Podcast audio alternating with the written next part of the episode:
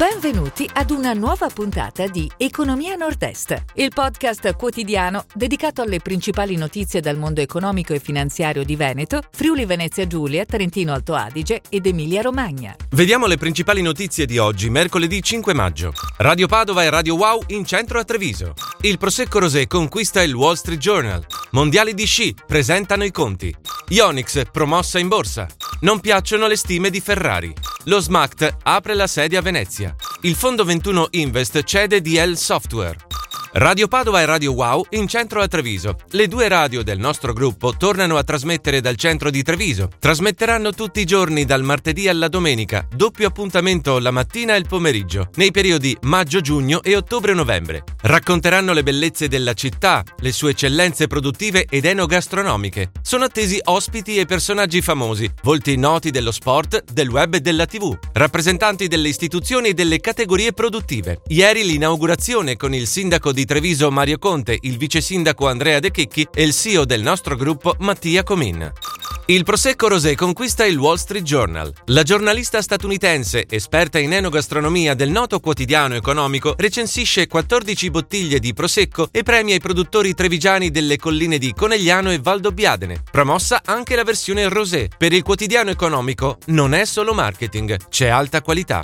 Mondiali di sci presentano i conti. I Mondiali di sci di Cortina 2021, primo grande evento sportivo svoltosi in piena pandemia, hanno chiuso con 49 milioni di euro di fatturato e circa 9 milioni, dei quali hanno beneficiato le categorie economiche locali. Sono i dati esaminati ieri dal Comitato di indirizzo di Fondazione Cortina 2021, presieduto da Alessandro Benetton. Ionix promossa in borsa. È stato un debutto positivo per l'azienda padovana, che ha chiuso il suo primo giorno in borsa a quota 4,49 euro, a fronte di un prezzo iniziale d'asta di 4 euro. Il titolo guadagna complessivamente il 12,25%. L'operazione ha permesso di raccogliere 6,2 milioni di capitale. La PMI progetta, produce e distribuisce soluzioni per la sanificazione dell'aria indoor.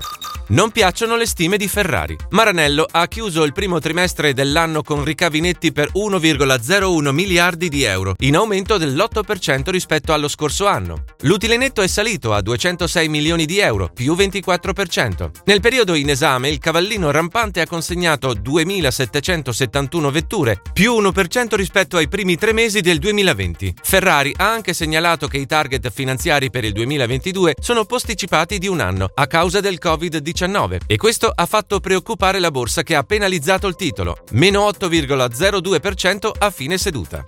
Lo SMACT apre la sede a Venezia. Il progetto nasce dalla collaborazione di otto università del Triveneto, due enti di ricerca e la Camera di Commercio di Padova. La realtà coinvolge potenzialmente oltre 155.000 studenti, 6.000 ricercatori e 300 brevetti, che assicurano competenze e know-how. In SMACT sono poi coinvolte anche 29 aziende private. Oltre alla sede legale e di rappresentanza a San Giobbe a Venezia, sono già operative le altre sedi del centro, a Padova, a Trento Bolzano e a Trieste Udine. In 18 mesi di attività sono stati avviati 17 progetti vincitori del bando Innovazione, Ricerca Industriale e Sviluppo Sperimentale. Il Fondo 21 Invest cede di L Software. 21 Invest, gruppo di investimento fondato e guidato da Alessandro Benetton, cede la propria quota di controllo della francese DL Software al fondo di private equity Statunitense TA Associates. 21 Invest rimane azionista di minoranza. La società di software ha ottenuto una crescita di fatturato del 65% dalla data d'ingresso del fondo di Benetton, con un fatturato atteso per il 2021 che supera i 100 milioni di euro. Il bacino clienti è raddoppiato, passando da 10.000 a 20.000, continuando a registrare un trend positivo anche durante l'emergenza sanitaria dovuta al Covid. Si chiude così la puntata odierna di Economia Nord-Est, il podcast quotidiano dedicato alle principali notizie dal mondo economico e finanziario di Veneto, Friuli Venezia Giulia, Trentino Alto Adige ed Emilia Romagna. Appuntamento a domani!